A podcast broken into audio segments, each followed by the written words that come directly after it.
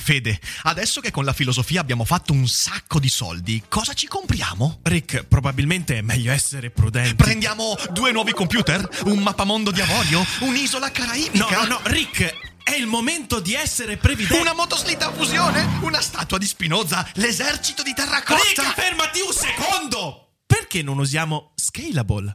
Scalable è l'app perfetta per chi vuol conoscere il mondo degli investimenti. Attenzione, investimenti pensati col cervello, non scelte di pancia. Scalable ti mette a disposizione gli strumenti essenziali per costruire una cultura del risparmio, ETF, piani di accumulo, accantonamenti a lungo termine per pensare oggi a quel che potrai fare domani. Scalable è un servizio sicuro e regolamentato con oltre 600.000 clienti e che ti aiuta a comprendere come funziona la finanza usando la testa. E sai qual è il bello? Con Scalable puoi iniziare a investire con solo un euro. Trovi tutti i dettagli in descrizione. Quindi, niente motoslitta fusione? Tra qualche anno, Rick, quando Scalable ci avrà aiutato a far crescere i nostri risparmi.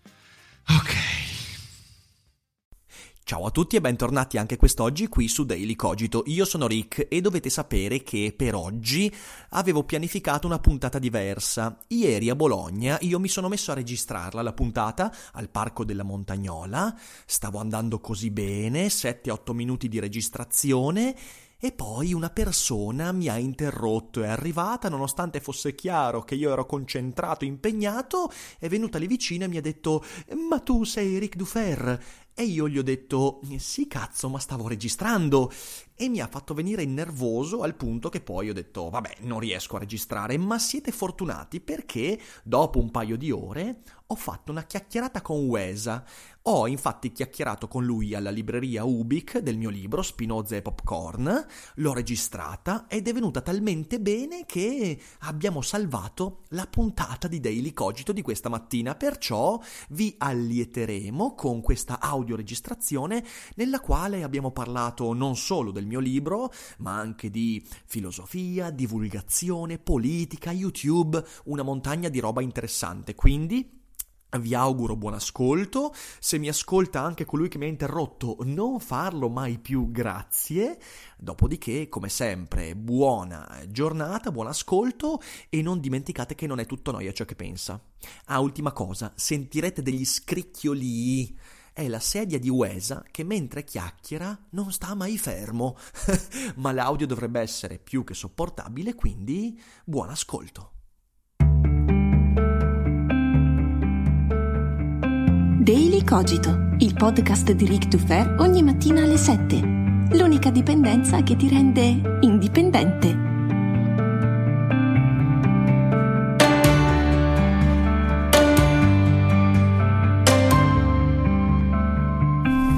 Buonasera, benvenuti, benvenuti a tutti.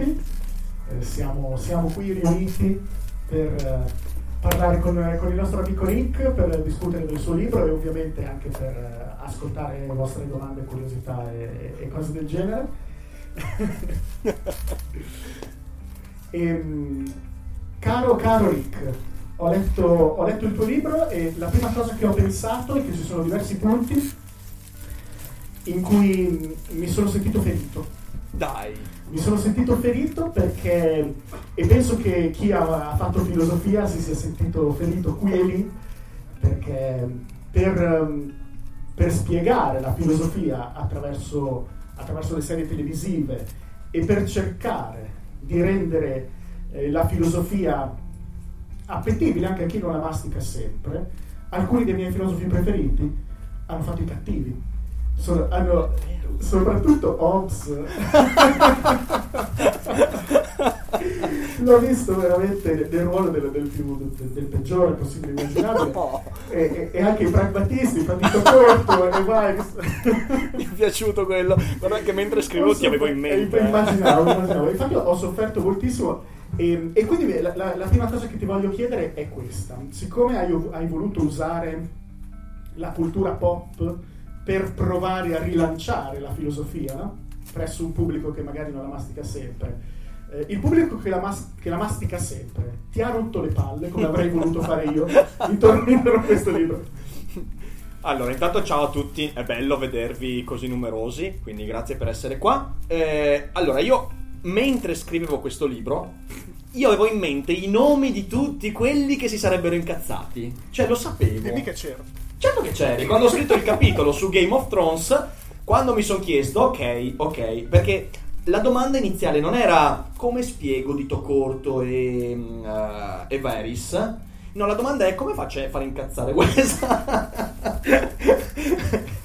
no, in realtà io mi sono divertito tanto proprio a mettere eh, alcuni filosofi nei ruoli dei cattivi. Ma proprio è una cosa che mi ha divertito un casino.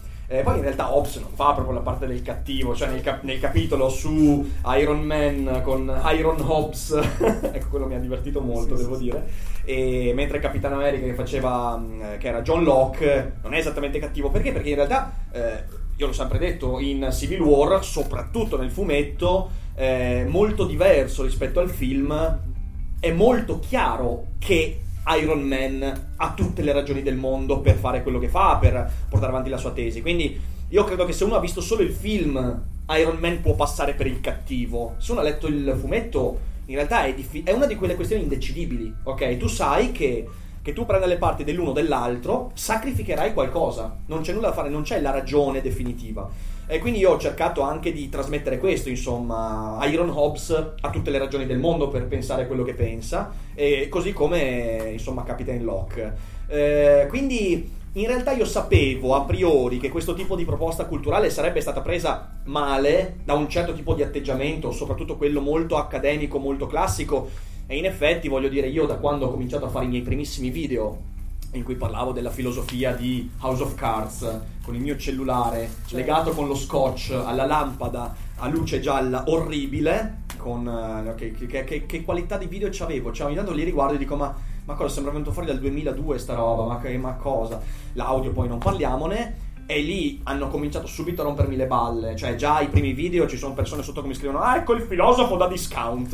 E io rispondevo: Vabbè, almeno io ho qualcosa da vendere, ok? Quindi erano, cioè, c'era sempre questo scambio interessante di, di, di, di vedute. Eh, quindi io sapevo già che questo libro sarebbe stato criticato, però devo dire molto meno di quanto mi aspettassi. Perché anche dall'ambito accademico, anche da parte di persone che in realtà avrebbero un approccio molto più come dire, classico, molto più rigoroso. In realtà, però, ho ricevuto delle, delle cose, de, de, eh, dei pareri positivi. Quindi io pensavo avrebbe scatenato molto di più gli animi, sinceramente. Eh, quindi in realtà quasi quasi mi pento di non aver calcato di più la mano. Questo, questo sì, questo sì.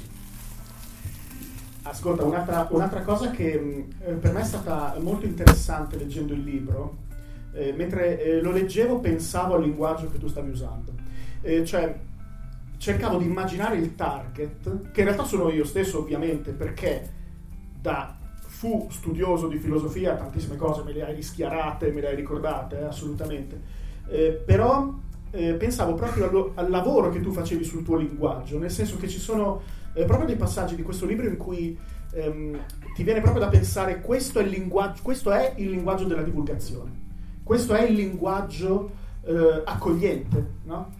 Eh, non è il linguaggio che tu utilizzi sempre, nel senso tu l'hai modulato per questo progetto. La cosa che, che mi, mi, interessa in questo libro è la coerenza che ha anche attraverso le illustrazioni. Eh, tu hai cercato in tutti i modi di essere accogliente e, ehm, e, quindi mi interessa sapere se è una cosa che ti è venuta spontanea, se è una cosa che ha richiesto molte revisioni, se è una cosa che è l'ultima cosa al mondo che ti viene da fare e ti hanno dovuto smussare gli angoli qualcun altro. Insomma, mi interessa sapere il lavoro che hai fatto sul, sul linguaggio. Allora, qui ci sono un sacco di storie in realtà dietro perché è interessantissimo. Eh, io quando, perché è De Agostini che mi ha chiesto questo libro, cioè loro mi hanno contattato e hanno detto, sai, noi abbiamo una collana di persone che parlano di chimica, di astronomia, usando il pop, il linguaggio giovane, quindi ci piacerebbe parlare anche di filosofia. E ho detto, I'm your man. E a quel punto loro mi hanno commissionato il libro e io con il sacro timore di chi finora ha pubblicato con editori minori si approccia a un editore comunque di livello e quindi anche necessariamente a un pubblico e a un'aspettativa di un certo livello, mi sono avvicinato alla scrittura di questo libro con un sacro timore. Avevo veramente paura di sputtanare tutto, ragazzi. Cioè, oh, io il primo mese di scrittura, il primo capitolo, l'ho cestinato 26 volte, una roba incredibile. E quando poi l'ho infine scritto, era scritto in un modo molto diverso da come voi lo potete leggere oggi. Perché? perché per colpa di quel sacro timore avevo paura di sfigurare. Quindi la prima versione del capitolo su Spinoza, Cartesio, Matrix, Damasio, il rapporto mente-corpo era un capitolo divertente con i contenuti che ci trovate, però molto più rigoroso, molto più accademico. C'erano le citazioni dirette agli autori, c'era un certo tipo di richiamo alle fonti, c'era un'impostazione che cercava di essere un po' più ibrida, mettiamo così. Io mando il capitolo, sudando freddo, dicendo adesso mi dicono che fa schifo, che non va bene, stracciano il contratto, io finisco sotto un ponte. E invece, invece non è andata esattamente così, però Elisabetta, che era la, la, la, referente di De Agostini, mi manda una mail e la mail comincia nel peggior modo che tu possa immaginare. immaginare. Rick, virgola, il capitolo ci piace, però... e, lì, e lì basta, ho detto ok, adesso lancio il computer fuori dalla finestra, scappo, mi denudo, faccio l'elicottero in centro a schio e mi metto di manicomio. È l'unico destino che mi rimane da vivere. La mail va avanti così, però, nonostante tu abbia cercato di essere rigoroso, abbiamo riconosciuto uno sforzo di essere, ricordati che noi vogliamo sentire la tua voce, vogliamo che il lettore ti legga così come ti ascolterebbe su Daily Cogito. E lì basta, ho detto, ma che cazzo sto facendo? Ma quante paure! E ho cominciato a scrivere a fiume quello che poi leggete. Io di quello che ho scritto, in realtà la parte di editing è minoritaria, anzi, la parte di editing maggiore è stata io che contestavo all'editor di aver iper semplificato alcune cose. Ti faccio un esempio. Mm. Capitolo sulla tecnologia Gunther Anders, Heidegger e Black Mirror. A un certo punto io uso la parola obsolescenza, ok? Che è una parola obsoleta, creando questa sorta di circolo vizioso. L'editor me l'aveva corretta dicendo, eh no, però, guarda, è una parola difficile, complicata, quindi non so. E ho detto, ma no, scusami, ma se uno legge un libro, lasciagli anche imparare una nuova parola, lascia obsolescenza, ok? E quindi c'è stato questo gioco che è stato molto legato al fatto di, sì, rendere disponibile, cioè il libro deve essere un'offerta, devo offrire delle cose, però non troppo. Io voglio che il lettore faccia comunque la fatica di incontrare alcuni concetti, perché la filosofia un po' di fatica la richiede. Ora, se leggi il Nietzsche di Heidegger, la fatica ti spinge sull'orlo del suicidio. Se leggi Spinoza e Popcorn, no, però un po' di sforzo lo devi fare perché io non voglio che questo libro sia così all'acqua di rose. Uno se lo legge se lo dimentica fra due mesi. Non è bello, ok? Quindi quindi c'è stata questa sorta di, di gioco e, uh, e, io ho cercato di rispettare un principio che mi sono dato fin dall'inizio. La divulgazione per me, che non è mai semplificazione, è l'uso intelligente di cavalli di Troia.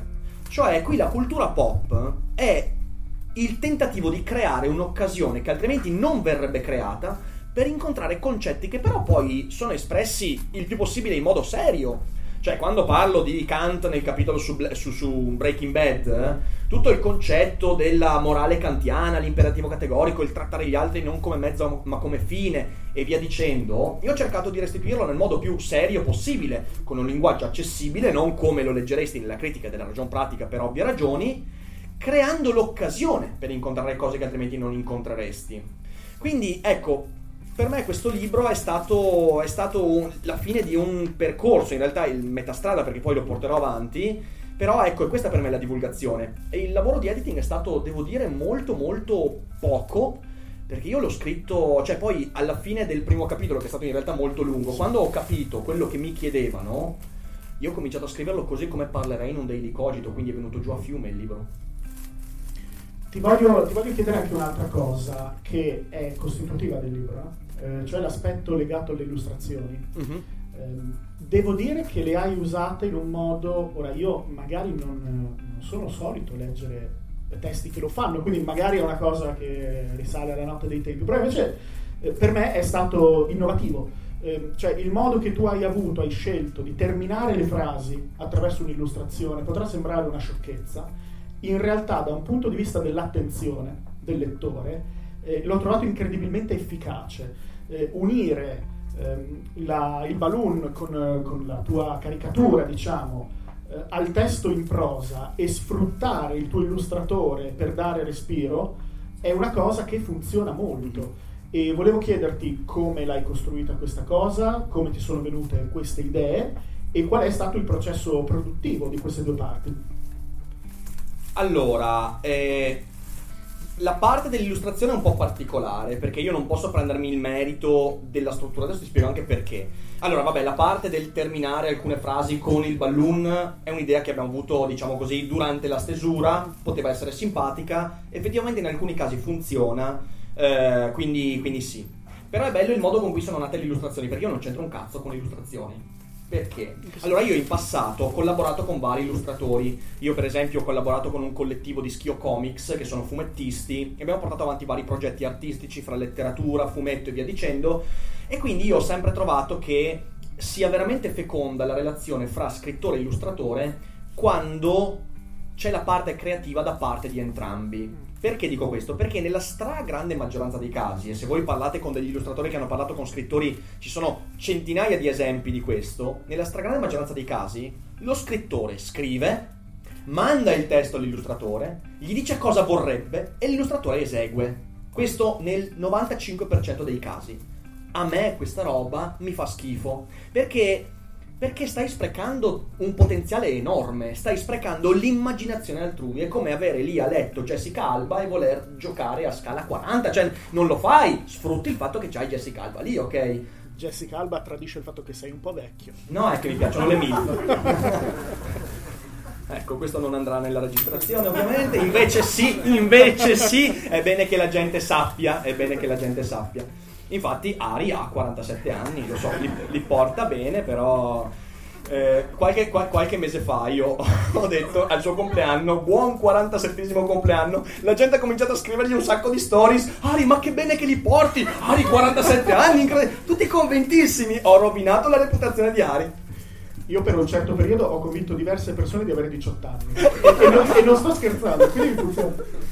Benjamin Button. Vabbè, detto questo, eh, riprendendo il filo, dicevo, è un potenziale sprecato. Quindi quando io ho concordato chi dovesse essere l'illustratore, peraltro quando ho saputo che era Daniel ho cominciato a fare i salti di gioia, perché voglio dire, Daniel è veramente fantastico, lo seguo da un sacco di tempo, poi è una bella persona. Eh, io ho detto ok, a una condizione, proprio visto che è Daniel che è un autore oltre che un illustratore, io voglio che la cosa venga fatta così. Io scrivo il mio capitolo, lo giro a De Agostini e De Agostini lo gira a Daniel e io non voglio avere nessuno scambio con Daniel Cuello. E loro hanno detto, va bene, va bene, i cocci sono tuoi, mi hanno detto. E ho detto, io cioè, ho fiducia nel fatto che lui saprà fare del suo meglio. E quindi io ho avuto solo un contatto con Daniel prima di cominciare a scrivere il libro. Ed è stato quando Daniel via WhatsApp mi ha detto: Ma com'è che si vestiva Spinoza? E io ho mandato delle fotografie di Spinoza, ovviamente. Così ha visto, basta, non ci siamo più sentiti fino a due settimane dall'uscita del libro. E io ho visto le illustrazioni definitive, eh, tipo tre settimane prima. Quando sarebbe già stato troppo tardi per dire: Cazzo, Daniel non ha capito niente di questo capitolo. Però era un rischio che mi piaceva correre perché mentre scrivevo il libro erano motivazioni in più per dire devo essere chiaro perché Daniel di filosofia non sa un cazzo niente. E quindi era il mio primo e più importante interlocutore una persona intelligente che avrebbe avuto un interesse nel libro e che non era uno specialista. Quindi per me Daniel è stata la prima cavia. Ho detto se Daniel non fa danni con le illustrazioni vuol dire che ho fatto un buon lavoro e le illustrazioni si connettono talmente bene al testo che io quando ho visto il primo PDF ho tirato un sospiro di sollievo devastante perché era la mia prova del 9. Io ho usato Daniel come prova del 9 ed è stata una scelta che mi ha ripagato perché in questo modo le illustrazioni arricchiscono il testo e non sono solo un corollario. Perché se, se tu devi usare un illustratore e il suo talento per farti un corollario, allora tanto cioè, è veramente una, un atto masturbatorio che io non so neanche, non ha, nessun, non ha nessuna valenza artistica. Mi piace vedere che Spinoza Popcorn è anche un'opera bella da vedere, oltre che da toccare, da avere, da comprare, da tenere in libreria. Devo dire, sì, in un certo senso lui è stato eh, un tuo lettore e anche coautore in qualche modo, perché le, le, parti, le, parti, che ha curato hanno decisamente la sua firma, eh, basandomi su quello che hai raccontato fino adesso. Eh, ti voglio chiedere un'altra cosa. Eh, avendo letto il tuo precedente, L'elogio dell'idiozia, benché questo sia un testo prettamente divulgativo, così accogliente, no? Eh, ho comunque più volte pensato, ecco Rick, ecco, eccolo, eccolo, eccolo, eccolo. E quindi ti voglio, ti voglio chiedere, ma com'è possibile?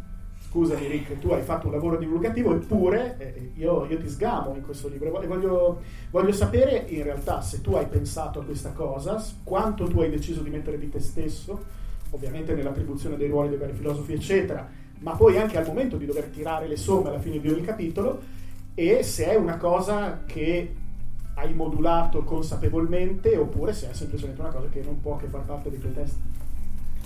Allora, ehm, la scelta dei temi è stata de- determinante in questo, perché quando io ho cominciato a mettere giù la scaletta e mi sono chiesto di cos'è che voglio parlare in questo libro, io ho scelto un criterio, ho detto, io ho messo giù, avevo almeno una trentina di temi possibili, e poi mi sono detto, ok, scelgo i temi con due criteri. Uno, i temi con cui sono abbastanza sicuro che le persone in qualche modo si svegliano ogni mattina. Quindi temi che le persone possono sentire propri, in ambito morale, etico, politico, però cose che la gente si sente appiccicata addosso più o meno. In secondo luogo, le cose che mi coinvolgono di più.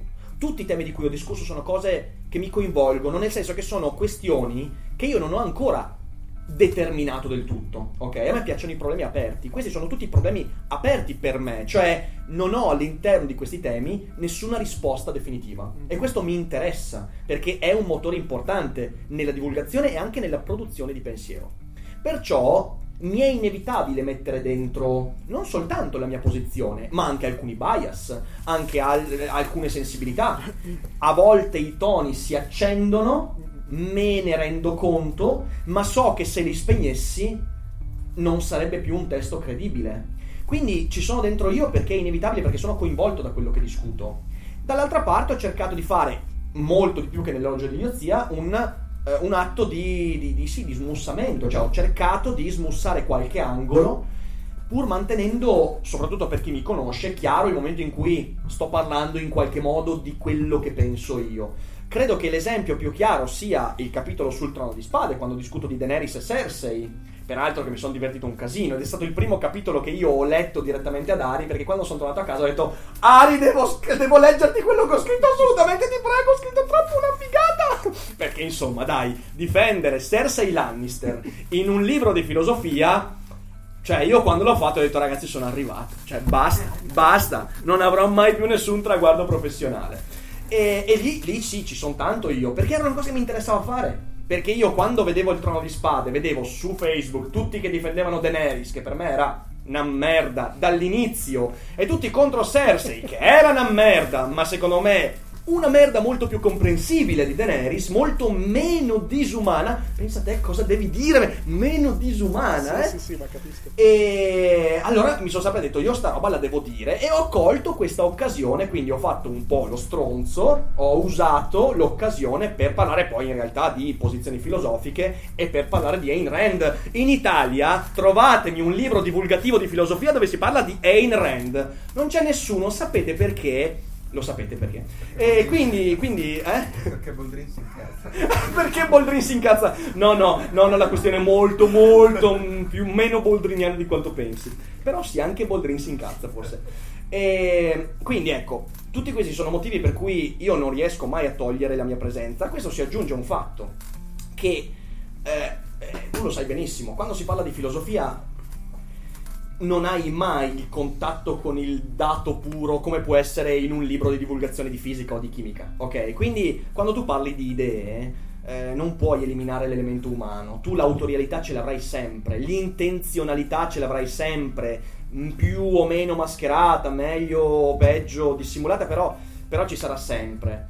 Eh, e c'è un altro aspetto, non credo sia neanche desiderabile toglierla del tutto in un testo del genere spero che questo non sia troppo presente. Lo sarà abbastanza per chi mi conosce da tempo. Credo che chi magari da nuovo lettore legga questo libro lo senta in alcuni momenti, ma senza che questo poi vada a inficiare la valutazione autonoma di quello che ho scritto.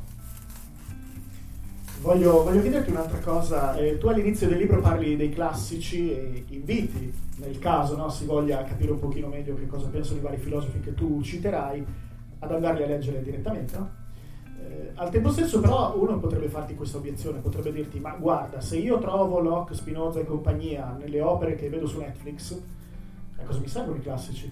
Eh, se tu me lo spieghi, ma al tempo stesso io potrei fare un'equazione, potrei dire, beh guarda, questi pensieri in fondo sono connaturati alla nostra specie, riemergeranno sempre, possono riemergere in Lost o in Breaking Bad, la cultura è sempre la stessa, posso veramente risparmiarmi di andare su quei libroni. Eh, tu cosa dici? Sai chi è la pornostar più cercata su Pornhub nel 2019? No. Lana Rhodes. Ok. Fenomeno incredibile, ok? Segnate ragazzi, segnate, mi raccomando. Anche ragazze, segnate, mi raccomando, perché insomma... Ora, se uno mi chiedesse, ascolta, io ho Lena Rhodes lì su Pornhub, so che se attraversassi la strada ci avrei Lena Rhodes lì, cioè nel senso potrei andare a conoscerla, berci un caffè e magari, magari, magari scatta qualcosa, scatta la scintilla. Tu cosa fai? Stai lì su Pornhub? Obiettivamente. No, adesso, a parte le battute, non è una battuta in realtà cosa sto dicendo, sono serissimo. È evidente che, eh, come dicevo prima, il pop è un'occasione di incontro e non solo, è sempre semi-rielaborato, cioè nel senso è evidente che io se guardo Il Signore degli Anelli trovo una visione della storia ben precisa, trovo che Tolkien anche conoscendo alcuni dei pensatori, Tolkien per esempio era un lettore di Giambattista Vico, io non cito Vico a caso all'interno del libro perché lui lo conosceva molto bene e una parte della sua visione della storia è stata forgiata anche da quella lettura. Ora questo significa che leggendo le storie di Sauron, Melkor e via dicendo, allora ho capito quello che pensa Vico. No, ho capito quello che Tolkien in parte può dirmi su Vico, ovviamente di una parte della visione di Giambattista Vico. Però io non ho capito niente di Vico. Questo significa che la divulgazione deve essere sempre un motore per farti muovere il culo. Se il mio lettore di fronte al capitolo su mente e corpo, legge la citazione di Damasio e si sente sazio, o io ho fatto male il mio lavoro, o il mio lettore è un coglione. Simple as that. Ho usato una citazione inglese, mi dispiace. Ho visto. sto- E, ascolta, eh, nel capitolo tu hai parlato di Tolkien, adesso eh, quando tu parlavi no, del- della storia come una fiamma che si spegne, eccetera, eccetera, è, è superfluo dirti che a me sono venute in mente cose non legate al mondo delle, delle narrazioni seriali televisive, le cosiddette, ma legate al mondo videoludico. Ehm, quanto hai faticato per non dire Dark Souls in quel capitolo? Quanto ti sei morso la lingua e ti sei detto no, non è questo il posto giusto, devo, devo, devo tenermelo dentro? Allora, se avessi citato Dark Souls in questo libro, il capitolo sarebbe venuto fuori di una violenza straordinaria, quindi meglio così.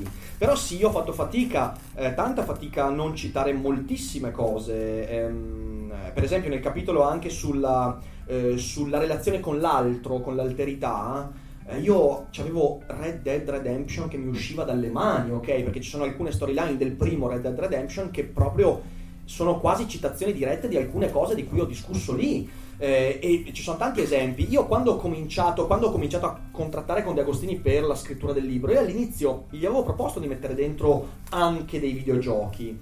Poi loro, per fortuna, sono stati bravi, mi hanno detto guarda, no perché verrebbe troppo confuso e noi vorremmo parlare di questo anche perché la collana è questa. Però dentro sì, io credo ci sarebbero stati tantissimi discorsi di filosofia e videogioco. In effetti questo libro sta andando molto bene e io uno dei progetti che ho proposto a loro è di fare magari nel 2021-2022 un secondo in cui al posto di film e serie tv ci siano i videogiochi. Ovviamente eh, loro adesso insomma stiamo valutando, però, però sono interessati a questa cosa perché eh, perché credo che, che- che il mezzo videoludico abbia una montagna di roba. Nel capitolo sul Signore degli Anelli, Dark Souls eh, era, era proprio perfetto, perfetto veramente. A questo proposito ti voglio fare una domanda che tu da, da content creator online in qualche modo ti sarai fatto, penso. Eh, abbiamo a che fare con tantissime persone della nostra età o di qualche anno in meno che non si sono formate sui classici, sui classici a cui fai riferimento, classici della storia del pensiero, ma che magari si sono formate in opere che di seconda, terza, quarta mano riverberano no? alcune idee, come dicevi tu prima. Ehm, questo è, è qualche cosa che in qualche modo caratterizza la nostra epoca. Eh, le persone, il lettore ideale eh, che davvero avrà la curiosità, la bravura e la pazienza di recuperare tutti i classici che andrebbero recuperati non, non è una grande percentuale, ok? Eh, ti voglio chiedere che cosa pensi di una formazione così spuria come hanno tantissimi giovani d'oggi, eh, ovvero nata attraverso i videogiochi, attraverso i telefilm, attraverso eh, i film eccetera, gli anime. Che cosa pensi di una formazione di questo genere? Ti è capitato di incontrare persone formate in modo così eccentrico che però riuscivano a darti una profondità di pensiero per cui avrebbero potuto essere uscite da una facoltà di filosofia o credi che eh, sia un, un, un, deficit in qualche modo, credi che il testo saggistico sia in qualche modo insostituibile. Eh, mi interessa moltissimo questo tuo parere perché è una cosa che io per primo mi domando. Allora, è una questione che mi è capitato anche di discutere abbastanza recentemente, però parto da un esempio di ieri. Ieri mattina sono stato in un liceo a Vicenza, ho fatto una conferenza su, su pop e filosofia a un certo punto eh, i ragazzi sono molto scaldati sul tema eh, di dove sta l'anima nel corpo, ok? Quindi Cartesio, ghiandola pineale, e poi siamo finiti a parlare di androidi, ovviamente, cioè dov'è, dov'è che sta l'anima dell'androide, ok? Come riconosci l'androide, il replicante, e ovviamente siamo finiti a parlare di Philip K. Dick, Blade Runner. E c'era un ragazzo che, che mi ha fatto delle domande spettacolari. E quando io poi, alla fine dell'incontro, ci ho dialogato un po', è venuto fuori che lui non ha mai letto Damasio, non ha mai letto Cartesio, però ha letto molto Dick, ha letto Asimov e ha visto Westworld e ha visto altre serie tv. Eh, e, e da quello sono venute fuori delle domande molto interessanti. Quindi è un ragazzo acuto la cui formazione è eccentrica, è una formazione da terzo millennio, mi verrebbe da dire che non deve prescindere. Infatti, io poi l'ho lasciato dicendogli: Ok, proprio tu che hai questi interessi, devi leggerti questi libri assolutamente. Damasio, ma poi Cartesio, Spinoza, sono tutti testi che lo arricchirebbero e che sì, secondo me rimangono insostituibili. Perché? Perché io credo, qualche giorno fa è successo che eh, qualcuno mi ha fatto la domanda se secondo me eh, si possa fare filosofia attraverso il web. Ok, io ci ho fatto un podcast, l'avrete forse alcuni di voi l'hanno ascoltato. La mia risposta è no. Secondo me tu non puoi fare filosofia, cioè non puoi, almeno per quella che è la mia esperienza, che è un'esperienza parziale, però credo abbastanza competente perché sono comunque è un po' di tempo che lo faccio, credo che la produzione di contenuti web abbia dei limiti intrinseci. Esattamente come il cinema e le serie tv. Per esempio, quando tu produci un film, un film, oggigiorno molto meno perché i mezzi a disposizione sono molto più facili da trovare, molto meno costosi, però comunque per esempio se devi produrre un film, ancora di più una serie, devi mettere insieme talmente tante anime, talmente tanti interessi, talmente tanti difetti e pregi e talenti, che qualsiasi possibile intenzione comunicativa e filosofica iniziale verrà enormemente, se non contraddetta, almeno diluita. Io non credo che un film, e lo dico da amante del cinema, potrà mai restituire eh, il, la concettualizzazione che si trova nella critica alla capacità di giudizio di Kant, ok? In quella pagina in cui Kant per la prima volta parla di sublime. E via dicendo, ma perché questo? Per un fatto molto concreto. Perché quando tu leggi un libro, il libro ha pazienza. Quando io vedo un film, per quanto sia un film straordinario, acuto, filosofico, però io comunque perdo quell'elemento lì in quanto devo sottostare al ritmo e alla durata che un altro ha determinato per me. Questo nel libro non c'è. Io nella stessa pagina di Kant posso ritornarci 35 volte senza averne nessun costo a livello emotivo. Io sulla stessa scena di un film, certo che posso tornare 35 volte, ma cazzo a un certo punto lancio via il cellulare, cioè nel senso prova a tornare indietro 30 secondi, 30 secondi, 30 secondi fino a che torni sempre al punto e lo riascolti. Ti viene un nervoso della Madonna, non capisci più nulla a un certo punto, ok? E comunque è una cosa diversa rispetto a star lì nella tua solitudine a ritornare su quella pagina. Quindi per me la saggistica, il libro, attualmente, e aspetto qualcuno che contraddirà questa mia idea perché magari succederà, perché sono un boomer, magari un giorno qualcuno contraddirà, fino a questo momento per me il limite fra saggio, anzi pagina scritta, che sia di romanzo, poi ripeto, tanta filosofia l'ha fatta la fantascienza, non sto facendo la differenza fra saggistica e narrazione, sto dicendo fra pagina e schermo, eh, quel limite lì attualmente io lo vedo invalicabile questo presuppone o che eh, fino ad oggi io per esempio ho una visione parziale della cosa e magari c'è una parte del mondo che sta producendo filosofia attraverso contenuti multimediali, filosofia del livello di Nietzsche, di Cioran, di, di, di Heidegger e via dicendo. Ok, ci può stare, spero tanto di incontrarla, se qualcuno ne conosce ditemelo. Oppure magari significa che è ancora un mezzo troppo giovane e che dobbiamo aspettare una sorta di upgrade tecnologico. Non lo so, non ve lo so dire questo. Io credo che attualmente una persona che vuole fare filosofia, cioè avere una disquisizione, un ragionamento filosofico che sia originale, proficuo e insostituibile, debba passare per la pagina scritta, sia da lettore che da autore. L'unione di queste cose è il top. Il fatto di non prescindere né dall'uno né dall'altro crea un arricchimento ad entrambe. Però se poi uno deve dire, ok, ho la possibilità di fare o questo o quello, io scelgo sempre il libro. Eh, ti, voglio, ti, voglio, chiedere un'altra cosa a proposito di quello che hai appena detto, il discorso di, ehm, della pagina scritta del testo lungo e del fatto che facciamola semplice, facciamola alla Montemagno. Oggi viviamo in generazione... L'ha detto! In... L'ha detto! In quella che potremmo definire la, l'epoca di TikTok, cioè del testo brevissimo, del testo eh, che, non, che, non, che non conosce profondità eh, com- come si fa? Come, come, faccio a rendere sexy la narrazione profonda? Come faccio? Ehm, tu, tu, hai scritto un libro che è un buonissimo armamentario per partecipare, magari in modo interessante e vincente, a dei, a dei dibattiti pubblici estremamente popolari. Eh, ad esempio, si è parlato tantissimo del Trono di Spade, eh, si è parlato a suo tempo tantissimo di Breaking Bad e altre opere che tu hai citato, ovviamente.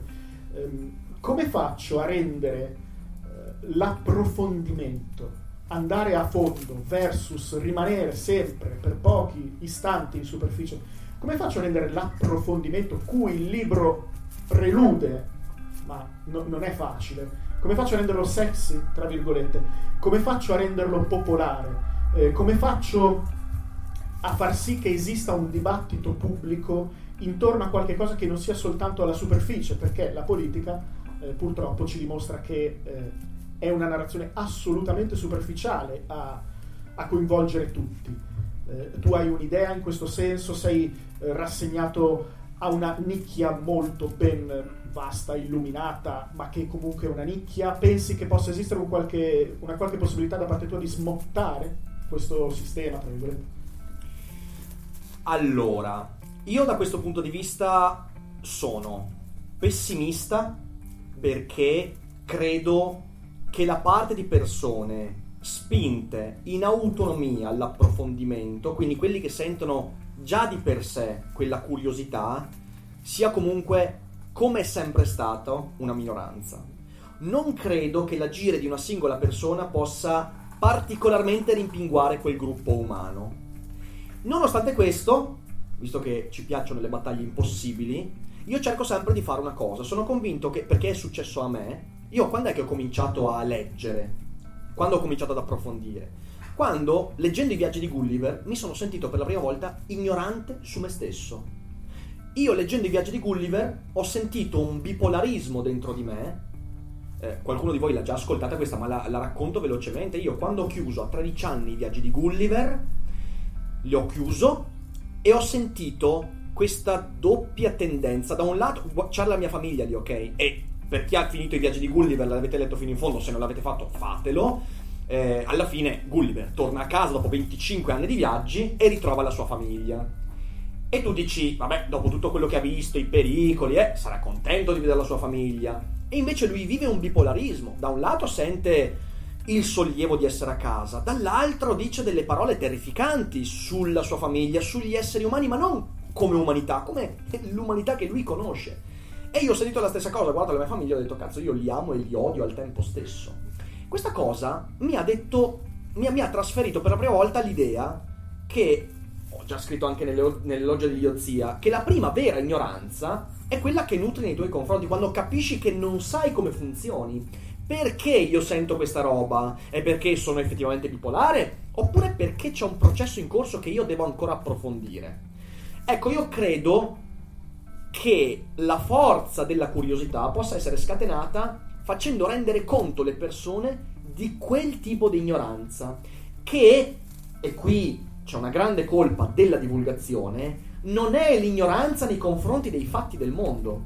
Tu non convincerai mai un terrapiattista del contrario dicendogli fatti i calcoli, eh, sali in cima a una torre e vedi la... non, non- non ha, non ha bisogno di quello. Chiaro. Ha bisogno di capire che lui non ha la più pallida idea del perché è diventato terrapiattista.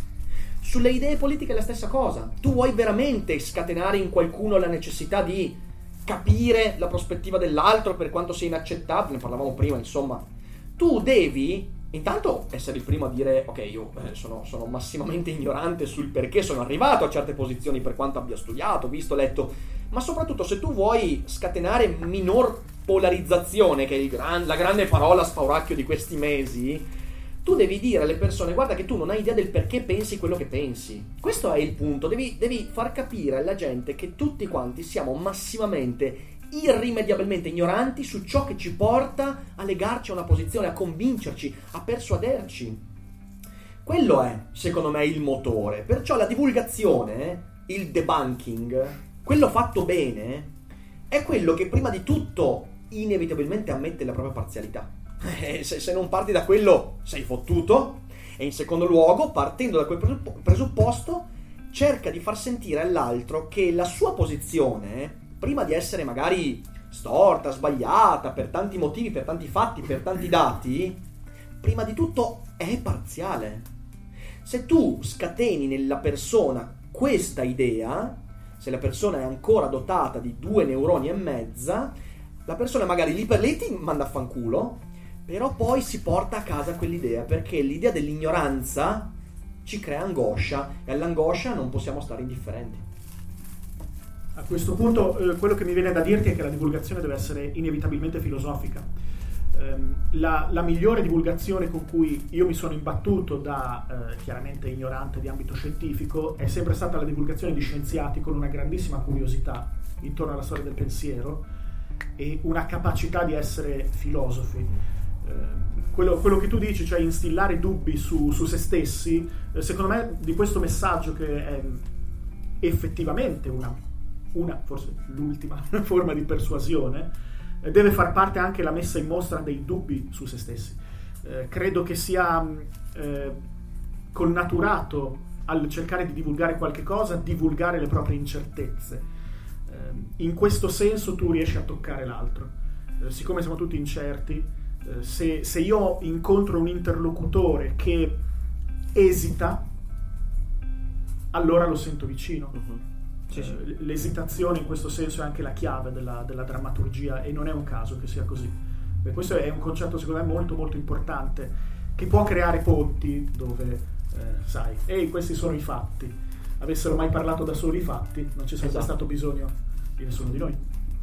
Guarda, eh, da questo punto io sono pienamente d'accordo e non so, Feynman per esempio è stato uno dei Pensavo grandi esattamente divulgatori a lui, esattamente. proprio per quel fatto lì, ok? Se leggete un suo libro, cioè vi troverete di fronte a una persona che fa veramente scienza attraverso una visione filosofica di quello che divulga.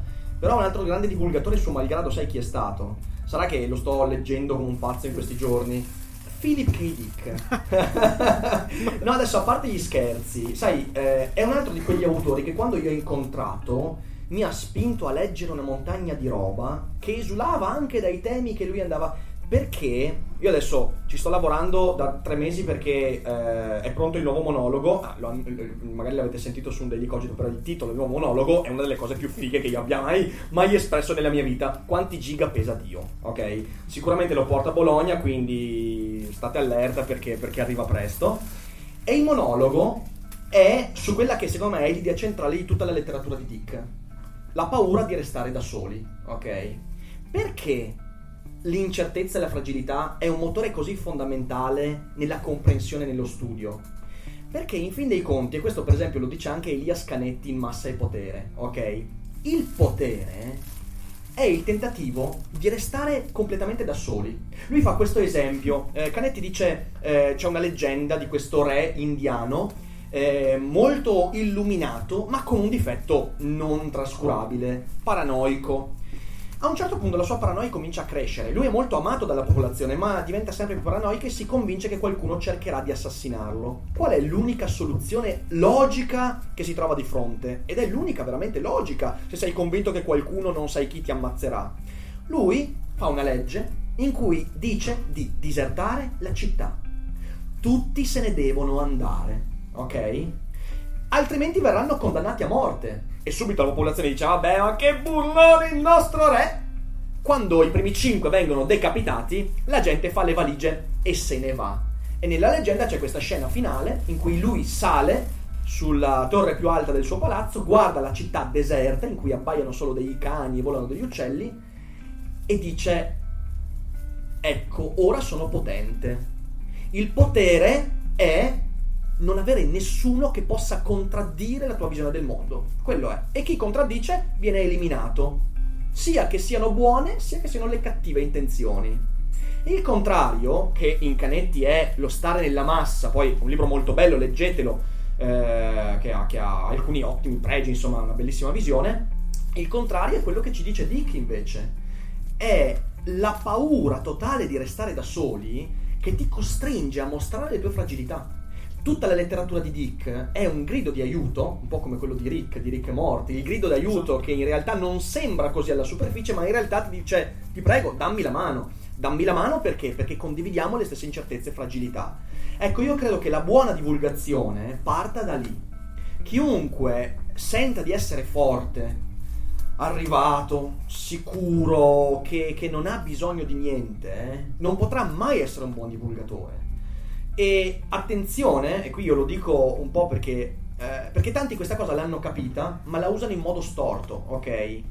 La fragilità non è il far sentire amico l'altro, soprattutto quando c'è uno schermo di mezzo la fragilità è letteralmente, almeno, nella, cioè diciamo così, nella misura minore, dire sempre che la mia visione potrebbe essere sbagliata. La prima fragilità è quella, dire guarda, io il mio lavoro di essere pensante è quello di portare avanti le mie idee con il più ampio parterre di argomentazioni, esempi, dati, però so che la mia visione su qualsiasi problema è limitata.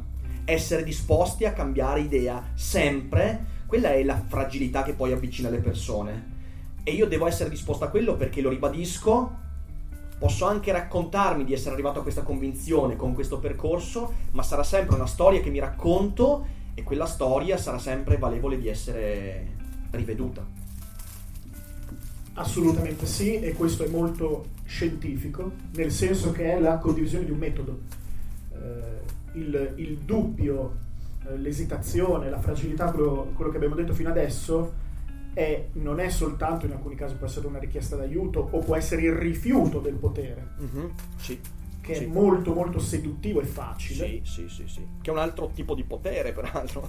Ma è, è anche eh, la, la, messa in, la, messa in, mostra di un modo di vivere. Sì.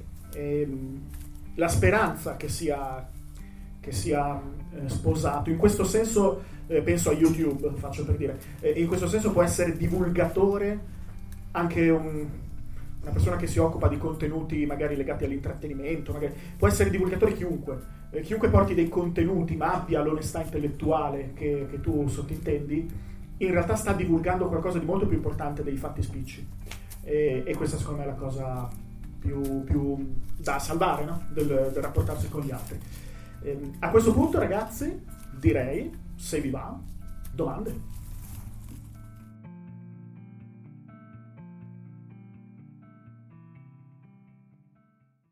E adesso un bel caffè finito.